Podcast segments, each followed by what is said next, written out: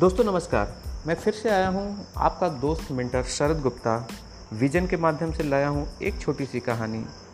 आज की कहानी है फेत पर, यानी आस्था पर। तो ये एक छोटी सी कहानी है, एक गरीब महिला की।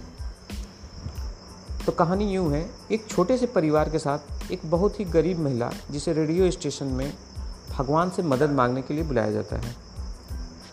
और एक नास्तिक व्यक्ति जो इस रेडियो कार्यक्रम को बाकायदा सुन रहा था, उसने महिला को मज़ाक करने का फैसला किया। उसने अपना पता दिया और अपने सचिव को बुलाया और उसे बड़ी मात्रा में खाद्य पदार्थों फ्रूट्स फल, सब्ज़ियाँ खरीद के उस महिला को देने का आदेश दिया। हालाँकि उसने अपने सेक्रेटरी से ये भी कहा कि जब वो महिला पूछती है कि भोजन किसने भेजा है तो उसे बताया जाए कि ये शैतान ने भेजा है। जब उसकी सेक्रेटरी घर पहुँची तो महिला को मिली सहायता के लिए वो बहुत खुश हुई और आभारी थी। वो महिला, गरीब महिला जिसे उसे सेक्रेटरी के माध्यम से फल सब्ज़ियाँ मिली तो वो बहुत उसकी आभारी थी। उसने खाना अपने छोटे से घर के अंदर रखना शुरू कर दिया था।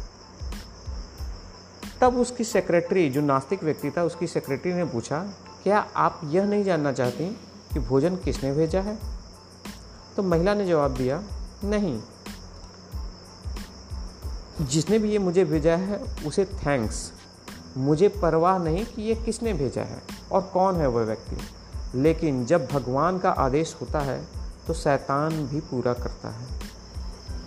तो ये था एक कहानी अंत कि भगवान में जिसे आस्था है तो उसे शैतान भी पूरा कर देते हैं। धन्यवाद दोस्तों, ये मेरा एक छोटा सा प्रयास था।